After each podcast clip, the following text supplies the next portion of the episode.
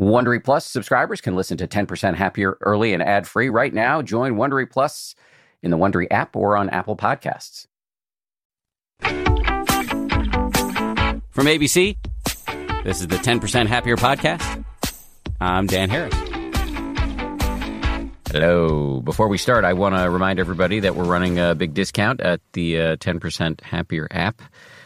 This app, by the way, is my baby. Not just my baby. There's a whole team of amazing people, dozens of us who work really hard on this app. We're constantly dreaming up ways to create content that will help you boot up and sustain a meditation practice and then apply it in all aspects of your life from sleep to relationships to work.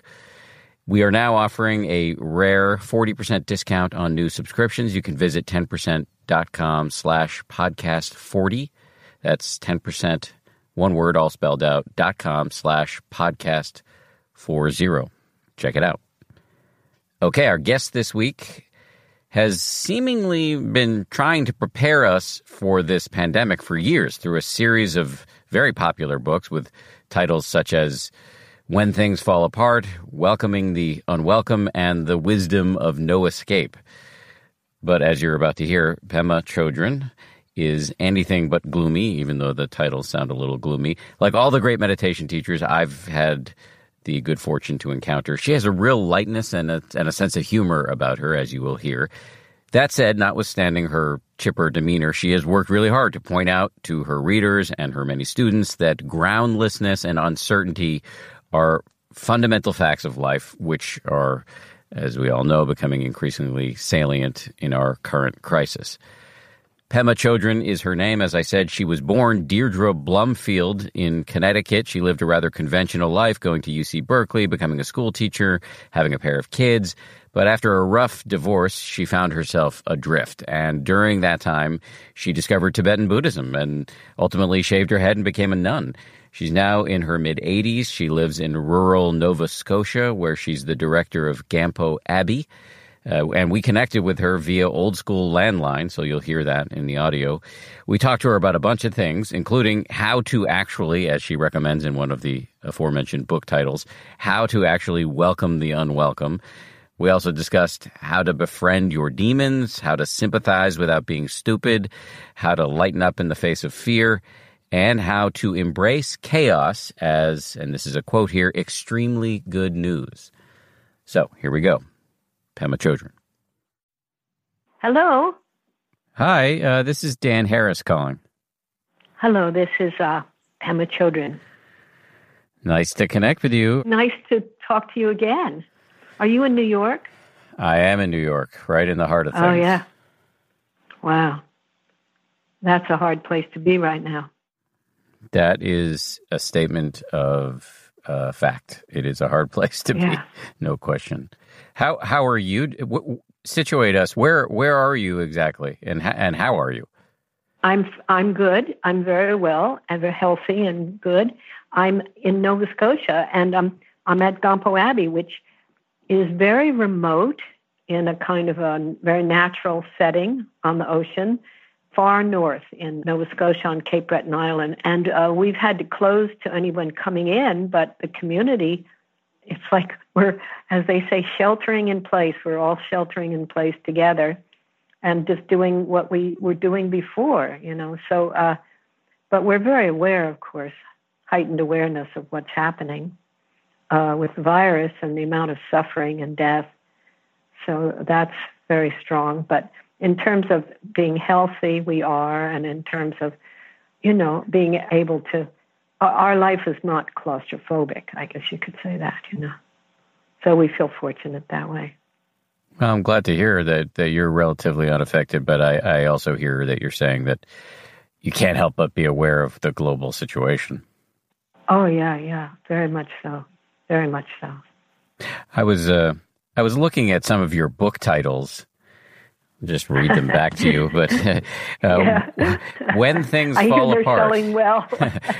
welcome, welcoming the unwelcome, comfortable with uncertainty, the wisdom of no escape. I was thinking it's like you've been trying to prepare us for this for decades. That's true. Uh, it's true, actually. I uh, when my primary teacher, Chogyam Trungpa, was alive, he taught a lot about difficult times will be coming, and you should be preparing yourself to be strong and resilient and compassionate so that when things are difficult, it's like rather than catch the flu, you'll be there to help people, you know. So that made a, a big impression on me to train in working with difficulty when it wasn't so intense, you know. And everybody had plenty of difficulty to work with. But I was always thinking of, of things getting worse globally. Yeah, so the book titles somewhat reflect that and encouragement to work uh, work with your heart and mind so that you could be um, sort of steady and uh, able to be of benefit in these times. I suspect people listening to this are thinking to themselves in all caps, how how do I welcome the unwelcome? Uh, you know, how do I become comfortable with uncertainty? How do I, you know, your teacher has a quote, chaos should be regarded as extremely good news. How, how do I do all that? Sounds great, but what do, how do I do that? Yeah. Well, I, it's like a, well, now I make a pitch for the books, which are filled with instruction, you know. So the basic thing is to have a meditation practice in which you become increasingly self aware. You're able to self reflect and you're uh, conscious of your own habitual patterns and your own tendencies towards fear or aggression or whatever it might be, you know, self aggression, aggression towards others. And then the teachings are about when you can acknowledge what's happening with you, then the teachings are don't make yourself bad, you know, don't turn this into some kind of enemy, but cultivate a kind attitude towards your own habitual patterns and don't act them out, but don't repress them, but be there, get to know their energy very well with a kind and open heart and mind. So even that sounds might sound good, but then the question is, well, how do you do that? But you do it by starting to meditate. People have many different styles of meditation, but most Buddhist meditation has a lot of similarity to it. And it's all about uh, open acceptance of whatever arises without getting caught in good and bad thinking. So that's where you start. You start with acknowledging what's happening with you, and then the expression is always something like making friends with that, or being friendly towards that, or you know, welcoming that. I try not to use language that's too corny, you know, but nevertheless, I, I end up using quite a bit of it in any case, you know, like embrace and, and things like that. So that's the basis. And from that, you begin to get in touch. As time goes on, you begin to have confidence, really, that fundamentally you are a good person and you have habitual patterns to work on, but you have the strength in you to do that. And then, and it takes a lot of patience and sense of humor, but you work with yourself that way. And uh, that doesn't maybe sound so in a linear way how that adds up to being able to be comfortable with uncertainty. But in fact, that's where it leads you because uh, you get comfortable with the unpleasantness or the fear producing quality of seeing yourself so clearly, you know. But then the idea is to make friends with that. So then the, the other thing that's always taught is that to the degree that you can be friendly to yourself, you will be friendly towards others. To the degree that you can make friends with yourself unconditionally, you'll be able to have an unconditional regard and openness to other people. So it's kind of twofold. You know, you become more and more, if not comfortable, at least very familiar and not running away from uh, uncomfortable feelings of all kinds. And it builds a kind of resilience and confidence that allows you, for instance, now, all the various things that are being triggered for people just being in isolation, you know, everything from rage to uh, uh, just being irritable to being very afraid. And loneliness is a big one. And there's a lot of uncomfortableness associated for many people with being quarantined, so to speak, or having to stay put. So it starts there that you're already prepared for that kind of experience. So, does that help at all? It does. I mean, I'll just amplify your point by maybe just adding that in my own practice, which is very young, especially compared to yours, but but just over a decade long, I've really seen a shift I've talked about this before on this show, so I apologize if I'm being repetitive to listeners, but I've really seen a shift in the last couple of years where initially I was trying to be mindfully self aware of whatever was coming up. I had a clinical, uh, kind of a coldness to it, and maybe even some aversion that, okay, I'm to, I'm seeing the selfishness or I'm seeing the fear or I'm seeing the anger, but kind of with gritted teeth.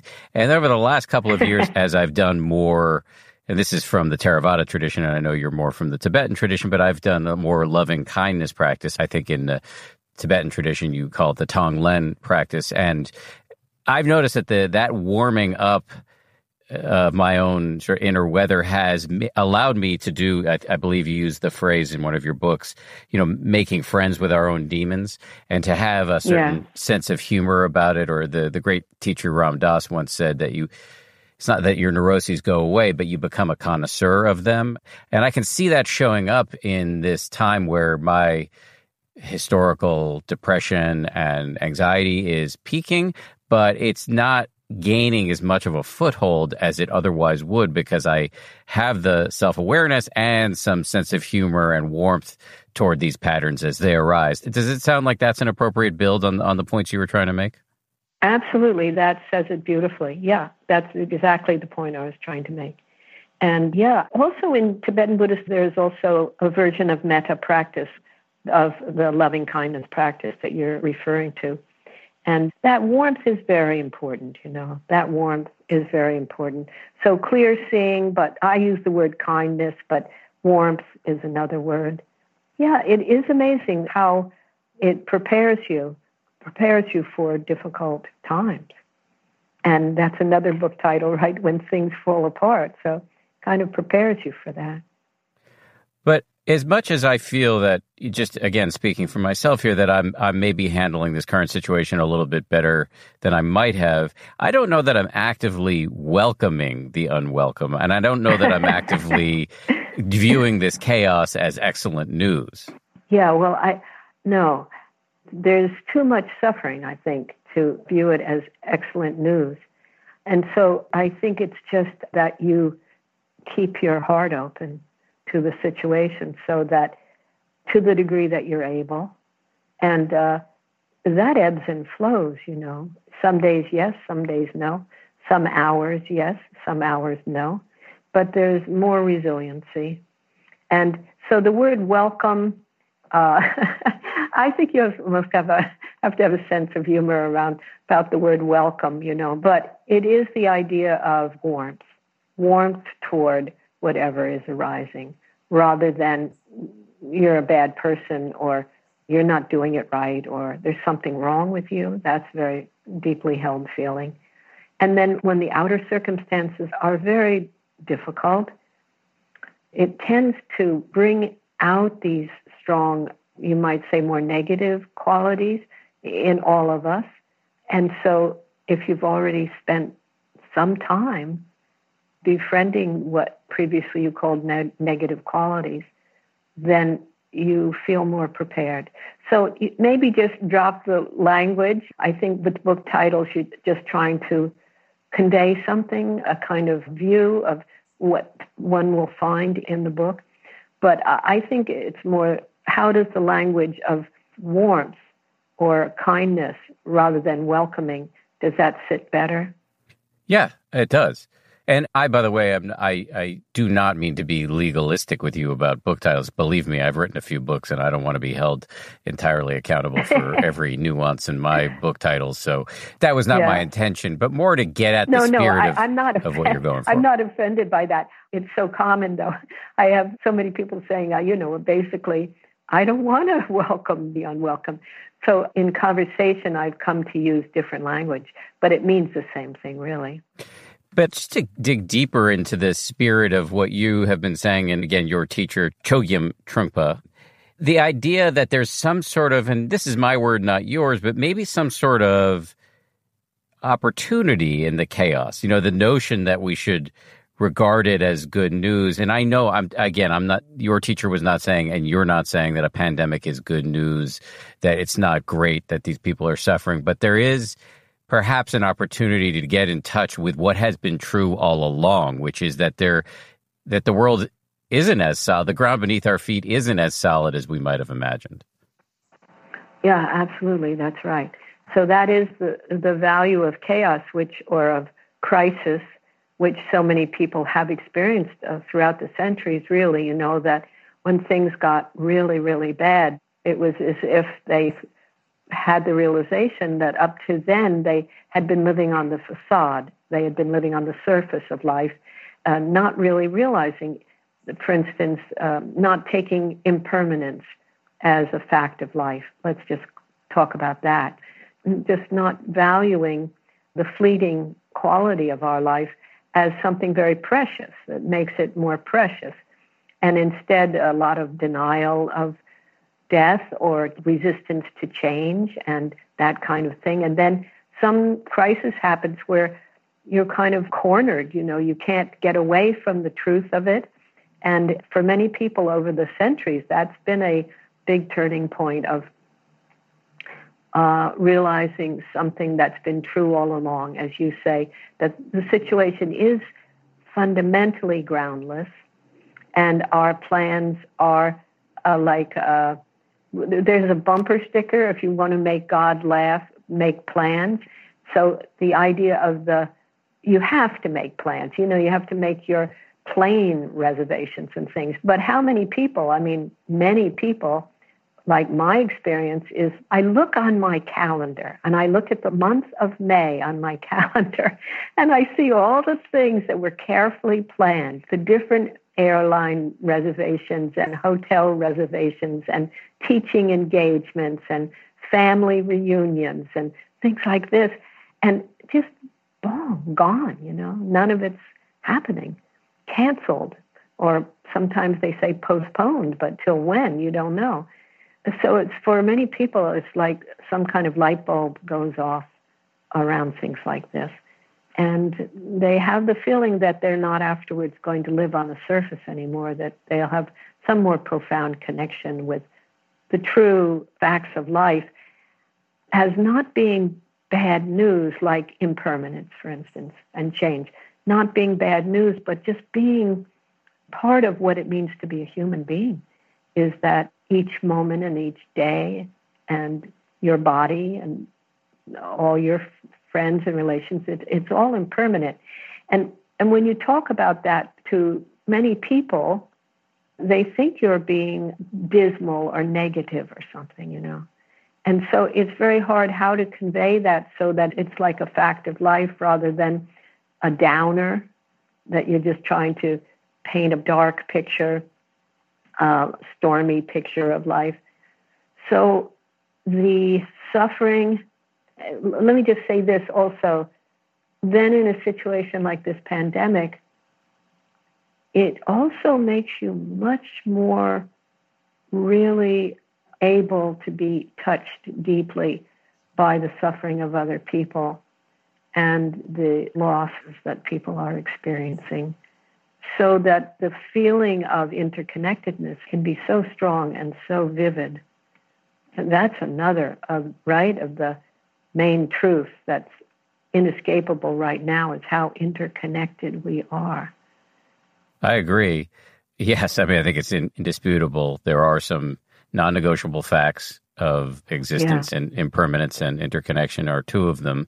I wonder, though. You, I think it was you. You used once the once I read used uh, your your books are some of the first Buddhist books that I ever read, and I think you used a phrase that has really stuck with me, which is the fact that we're programmed for denial, and you know, uh-huh. I we're in an impossible situation in which to make forecasts. But I'm curious, just and and we're very early in this crisis. But you talked, and I agree with you that crises and moments of getting in touch with the aforementioned non-negotiable truths of human existence can be times where we wake up, but we also can pretty easily go back to sleep. And so I wonder, do you imagine that this crisis could be a time where it could affect some fundamental changes on us as a species, or do you think we're just going to go back to shopping as a way to deal with our problems? yeah. Well, that's the big question. I don't really have a prophetic sense of it, but in this sense, I do see it as a big opportunity. And many people will take advantage of, of what they've learned through this. But I think when things are extreme, it often gets very uh, clear that people either grow from it or their denial and the, even the sense of fundamentalism gets stronger. You know, the fear gets stronger. And so digging in your heels more and more, even more than before, gets stronger. So, you know, for someone like myself, I find that frightening and I'm committed to not having that happen, staying awake and to the teachings or the messages of these indisputable facts of these times. But uh, so I don't know. If I had to make a prediction, you know, I would just say maybe things I, this is kind of a sad prediction, but perhaps things will get more polarized, that people will either become more fundamentalist or more open hearted and open minded, you know. More closed or more open might be the two directions that it goes, you know. I don't know. But even so, if you uh, you have to have I, I personally have a lot of sympathy for someone who just wants to close down and dig in their heels and hold on to something desperately because it's just an attempt to be happy. It's just an attempt to be kind to oneself. It's just that it causes so much more suffering. That's the problem, right? Causes so much more suffering for oneself and one other because one's fear grows rather than diminishes and one's sense of danger grows rather than diminishing. Whereas uh, if you're opening more and more, you, you feel more and more comfortable with uncertainty, more comfortable with what life is presenting to you, or at least more flexible or uh, ready to work with whatever might come, you know, something like that. Is that what you were asking? Yeah, Yes, I. I, uh, I ask questions without expecting any particular answer. Um, right, right. But sometimes, uh, you know, I can go off on a tangent. it doesn't have much relationship to the question, so so that's why I check in. You know. Well, let me assure you, you're in a safe place for tangents. We uh, this is a podcast. We like to we like digressions, rabbit holes. It's all good here. But you know, you, t- you, you touched on something there that I think is incredibly important well, a million things that are incredibly important, but there's just one thing I'm going to pick up on here, which is the idea of having sympathy, empathy, compassion for people who are behaving in this situation in ways which we might deeply disagree. I'm a yeah, newsman, yeah, so I'm not yeah. supposed to disagree with anybody, but I would say it's probably not a good idea to take an assault weapon to a state capitol building. But can we look at that and say, you know, I get, I feel in myself, if I look carefully, the desire to clamp down and to resist the change and to close down. And can I see that nugget of fear and close in the instinct to close down and project it outward and understand that somebody else is just acting out of pain, even if I completely disagree with how they're handling that. That seems like a very useful function of the mind, to use a loaded term here, to make that go viral right now. Yeah, I think that's right. I think that people have trouble with this kind of thinking often because they think it means if you have some kind of empathetic reaction, then they feel that's the same thing as condoning or thinking that the action was okay. So I suppose that's a subtle point. You don't condone the action, but on the other hand, you don't condemn the person. You know, I was reading this book by Paul Ekman and the Dalai Lama, Emotional Awareness, I think it's called, or something like that, in which the point is made again and again and again by the Dalai Lama and then by Paul Ekman that you condemn the act but not the person. And that there's always a sense that the person is capable of changing and the person has goodness in their heart as, as well as getting extremely carried away by aggression and hatred, etc. But condemning the action but not the person, I think that's something that I definitely adhere to and try to follow, you know, in my life. And it comes fairly naturally for me, but it doesn't make you stupid, you know, about um, when there's danger, where danger lies, and it doesn't make you think that somebody shouldn't, that you realize, even from the point of view of Buddhist teachings on karma, the realization that those actions will have results. There will always be consequences to any actions, actions that are beneficial to others or actions that are harmful to others. And the consequences will be to other people, but they'll also be to oneself. So I think that's something that you keep in mind. I was always very struck by the fact that the Tibetans, when the um, Chinese communists overtook Tibet in, um, was it the 50s, right? That that happened? I believe so, yes. Yeah. So many people were put in prison and tortured. And I've heard so many accounts. They say, someone, I read once this study that I've never been able to find, but I read this study about someone was very intrigued by how could people who had been tortured on a regular basis very brutally, how is it that they could come out of that without post traumatic stress? Which was an observation that people did come out of it without the post traumatic stress, I guess many of them. And the conclusion of the article was that it was because they held a view that, which is, by the way, this is not a view that's easy for Western people to handle. But nevertheless, they held the view from their Buddhist teachings that what was happening to them was their opportunity for them to pay some kind of karmic debts. But their real worry was for the people that were torturing them because they were creating such um, uh, hellish uh, future circumstances for themselves. And so someone asked this one monk, uh, Were you ever afraid? And he said, Yes. And then they said, What were you afraid of? And he said, I was afraid that I would lose my compassion for the people that were torturing me. So that's a very extreme example of this ability to see, to look at things very differently, you know, in terms of who's creating the suffering here in this situation, you know, for themselves. So I don't know. You know, that, that reminds me of um, you don't have to even believe in rebirth or karma I've done a few stories as a reporter over the years with people who were wrongly convicted and spent decades of their lives behind bars. And afterwards, I would ask yeah. them, Are you angry? How do you? I would be angry. And mm-hmm. to one, the, the, the men I interviewed who were in that situation said to me, If I give in to that anger, it will consume me you know, they just spoke very eloquently about the disutility of that kind of rage and bitterness in terms of their ability to move forward. I remember uh, reading an interview with Nelson Mandela where the interview asked him that same question Weren't you angry? And he said, Yes, I was angry. But I realized that if exactly what you said, in this case, what uh, my memory is what he said was, if I let that anger consume me, then I'm still their prisoner, you know. Mm. And so I'm not going to let myself be consumed in that way because then nothing has shifted. I'm out of prison, but only in my body, but in my mind, I'm still completely caught.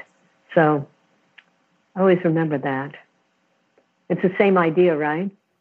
I think it's exactly the same idea, just articulated in a different way. That right. so, so, how do we want to endure the hardships? Where a friend of mine wrote to me something about this on text that he said, you know, I've been through crises in my life where I had the crisis and then I had all the rage I was adding on top of it. I'm not doing that this yeah. time. Yeah, yeah, good for him. Good for him. Yeah, that's the idea. That's the idea right there. But you know, there's that thing about you're poisoning yourself. You eat rat poison thinking that the rat will die. So, but so, but it's you that's suffering from the whole thing. Yeah, that's right. So that's a wise person who texted you that. More 10% happier after this.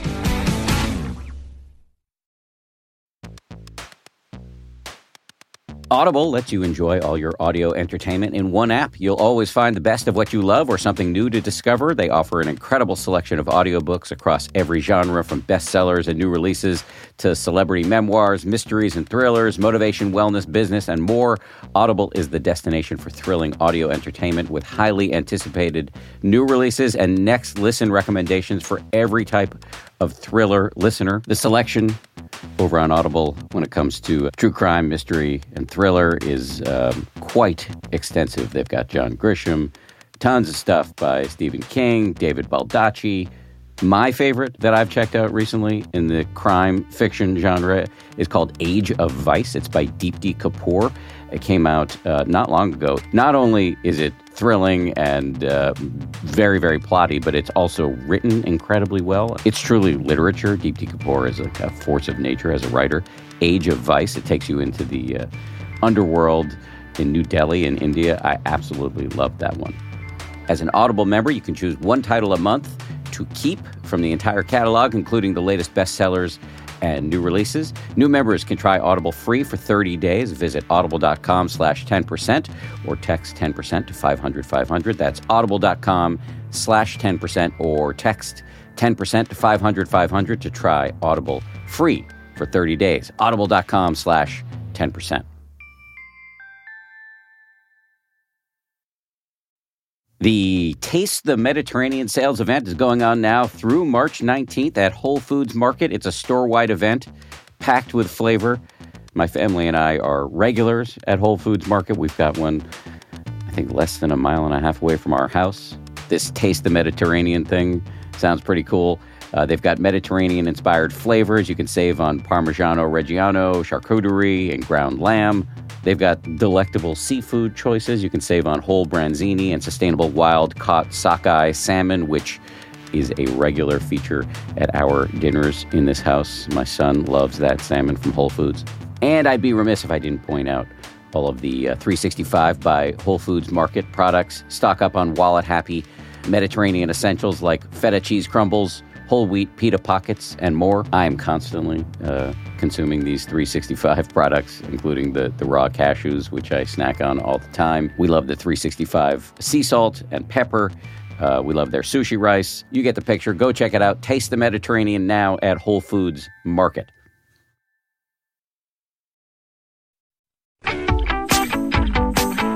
Let's look back to the issue of fear because you've written about the notion of intimacy with fear and I think I'll confront you again with one of your quotes here. The next time you you wrote, the next time you encounter fear, consider yourself lucky. And I know you're being provocative there, but I wonder if we could get granular about ways in which we could actually practice with the fear. Given that most of our listeners are meditators or meditation curious, could you talk a little bit about how we could work with fear in our own minds? Well, I kind of was alluding to it earlier, where I was talking about meditation and that you get very close to yourself. It becomes a process of becoming familiar with yourself and familiar with your habits, but with an attitude of another quote from Trungpa Rinpoche, my main teacher, that I really like was you place that fearful mind in the cradle of loving kindness. So that's a, a rather poetic way of trying of expressing something, but sometimes that's the closest you can get rather than a like a step by step process or something. But I do think that's the key to working with fear is placing it in the cradle of loving kindness, which is to say, acknowledge, then some sense you might have to really notice what you're saying to yourself, like what the storylines are and how they are escalating the fear, exaggerating the fear, heightening the fear. And then through meditation, you learn all styles of Buddhist meditation. You learn to let the thoughts go and just come right back, and in this case, come back to the maybe physically embodied how do you feel in your body? So let's say, okay, so in terms of step by step, it's something about through meditation becoming aware, being able to acknowledge with kindness, and then being embodied, like come into your body to the degree that you're able through your meditation practice, letting thoughts go.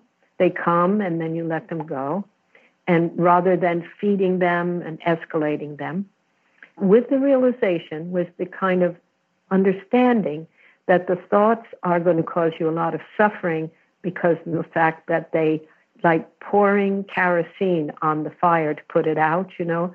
You think if I could just think my way out of this, I wouldn't have to feel this fear. But in fact, all those thoughts are causing you more pain. So letting the storylines come and go, not making them bad, but being aware of their power to cause you to suffer. So letting storylines go and go to your body, feel the fear in your body, wherever it's contracted. So, for instance, fear, people feel it in different ways. Sometimes it's in the throat, sometimes in the shoulders, often in the solar plexus, sometimes in the stomach, often in the heart area. And I'm sure there's other places that fear is felt. And then one actual method is then to breathe deeply.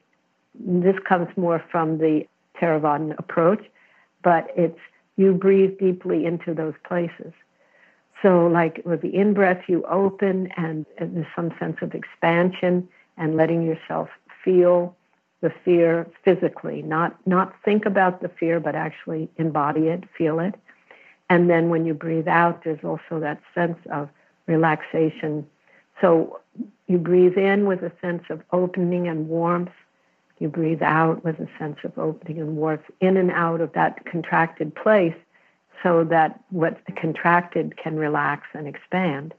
And that's a very practical way of working with fear.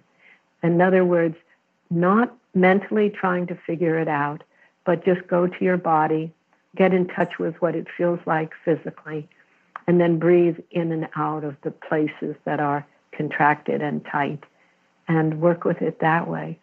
What do you think?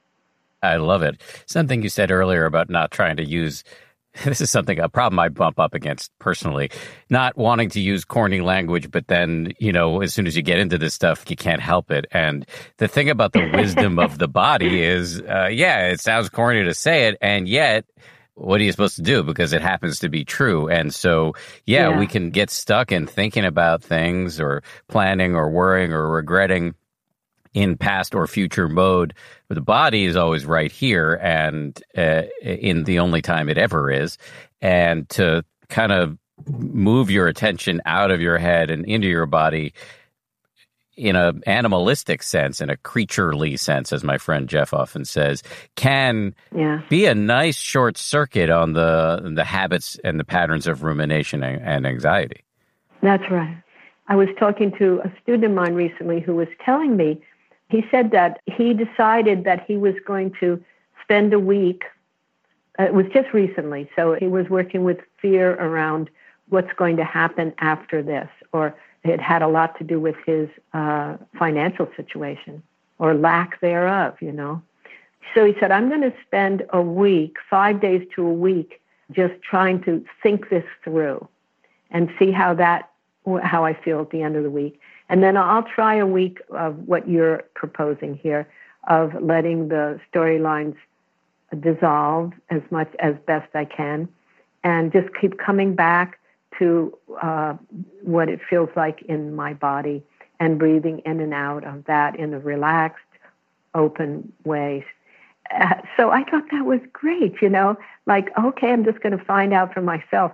Well, I think you can guess really what, which week ended with him feeling more uh, settled and getting more insight and some sense of moving through something rather than getting stuck. So the week where he just fed it, he said he actually he couldn't last a week. He said when he started doing that consciously, when he was very aware that that's what he was doing almost like a practice, he just could not keep it up because it was so excruciating. So then he tried the other, and he said it was just something to do about the fact that the way he put it was there was nothing between me and the feeling. It was just right there. That's all that was happening. There weren't thoughts in between. There was no nothing. I wasn't distracting myself. It was just very direct and dealing with the immediacy of my experience. He said, and that he felt was just that, that he was dealing with the immediacy of his experience, even without the breathing in and breathing out, was so much more um, settling for him. Felt so much more on the mark, felt so much more accurate and genuine and helpful. And then he did the breathing thing too. And in his case, it was very helpful to him. It's not that helpful to everybody, but there's nothing, I don't think, that's that helpful to everybody. There has to be various methods for this kind of thing. Well, actually, you led me to exactly to the question I, I, that popped up in my mind, which is how broadly applicable these techniques are. So you're in an abbey in Nova Scotia. I'm on the Upper West Side in a comparatively very comfortable situation. What about for people who uh, have to go into a hospital every day to clean the room, or um, oh, yeah, somebody who's yeah. lost their job and you know needs to go to a food pantry? For people in really truly acute situations, are these techniques workable? Do you think? I do think so. Yes, I do think so. You're talking about truly desperate situations, especially the the well, both of those instances that you said. One, you have your job, but your job is so dangerous. And the other, you were just scraping by uh, with your minimum wage job before being able, you know, barely able to pay the rent or buy the food or feed the kids or whatever it was. And now all of that's gone and the schools are closed. It's just like a nightmare. Yeah, I've talked to people who work in the hospitals, had a number of talks with some of them, and this kind of technique has been very helpful to them to just go in and be there for people. Otherwise, they say, you know, before they were, it was like they just didn't know if they could go in. They were so afraid of contacting the disease, even though they had lots and lots of protection and all of that. They were so afraid, and so they, they worked this way. And then I've talked to inmates in prison who find this technique extremely helpful. So I haven't had the opportunity, which I would very much value, but to talk to, start to have conversations with people that have lost their employment. Actually, I had one.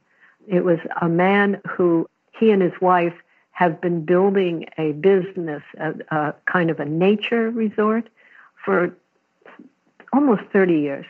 And it's never been a big money maker, but they've always been able to make a living, and they always felt it was so worthwhile and, and uh, gave them a lot of joy, this particular work. So now he was almost in tears talking to me because he said, You know, we have bills to pay, and everybody is canceling. All the people that were signed up to come for the summer season, every single one of them has canceled, and we have our bills to pay, and like, what are we going to do? And he said that the only thing that was helping him and his wife was this kind of meditation. And that was actually a, a big help. So there is one person that I talked to whose whole livelihood was gone, you know, gone. The other thing I haven't heard anything about, but I feel great concern for people who where there has been a history of violence in the family and they're now all cooped up together that's very frightening to think about. And I haven't even read one thing about that, but it must be going on quite a bit, I would think. You know, terrifying kind of domestic situations because of all this. So there's a lot that can open your heart, you know, and bring out your love and compassion for humanity and the wish for things to work out for people. But I think what we're talking about here a little bit is what if certain things are not work outable? What about if this is just how it's going to be? Like, how do you live with that? So I think the uh, meditation can be very helpful in that way. And one of the things that's helpful about it also is that if you calm down enough and can settle enough with yourself in this uh, way where there is a lot of warmth and compassion available toward yourself, and then it begins to expand out to other people. When you can do that, sometimes when you can calm down like that, uh, I, I use that expression calm down, but settle maybe, insights come to you about a new, fresh perspective on what you might do, how you might handle it differently. So, for instance, the man I was talking to you about, whose business is falling apart, I mean, has just dried up on him and he has to pay his bills. He said that his children, who are in their 20s, they never showed any interest in the business, but now they're coming up with all these fresh ideas about how they might work with things later. And so it's those kind of insights that have the opportunity to come up if you settle, if you settle. And then the benefit to other people is undeniable. I mean, the story I've told many times recently is Thich Nhat Hanh's writing about the boat people uh, leaving Vietnam, going out into the sea, and the pirates coming and knowing that the pirates could kill everybody on your boat, could rape all the women, just knowing how what horror might be coming. He said if one person on the boat remained calm, it had the ability to calm everybody. And I think that's uh, something that I have in mind a lot is wanting to be that person on the boat that could have that impact on other people. And then if you're just honest with yourself and say, I'm not there yet, you know, I'm not that person who can stay calm, at least you have the, uh, you can contemplate the effect of that calmness on you. And it gives you motivation for why you might practice in this way. So, what do you think? I think that I agree with everything you said, and that I am really grateful to you for spending so much time talking to me and the folks who listen to this show. I, I'm I'm very grateful. Thank you. You're very welcome, and may we meet again, and uh, we'll see where this all goes. Right? Yeah, now's the time to get in touch with the fact that we don't know. We don't know. We definitely don't know. That's right. Okay, lots of love, and may you be well and stay healthy there in New York. Thank you. Right back at you. Wishing you uh, safety and to the best of your ability, ease all the way up there in Nova Scotia. Okay. Take care. Thank you. Bye bye. Big thanks to Pema. A little bit of an announcement here. I'm kind of bearing the lead. Maybe I should have said this earlier.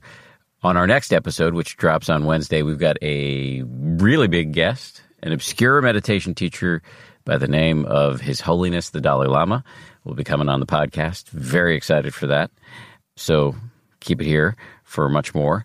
Big thanks to the team who, who work incredibly hard to make this podcast happen on such a busy uh, cadence during this pandemic. Samuel Johns is the point man as our producer.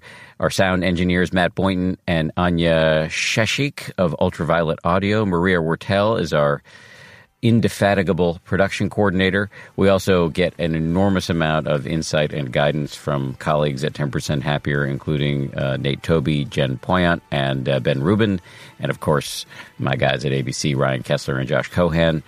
We'll see you on Wednesday for the Dalai Lama. If you like 10% Happier, and I hope you do, uh, you can listen early and ad free right now by joining Wondery Plus in the Wondery app or on Apple Podcasts. Prime members can listen ad free on Amazon Music. Before you go, tell us about yourself by filling out a short survey at wondery.com slash survey.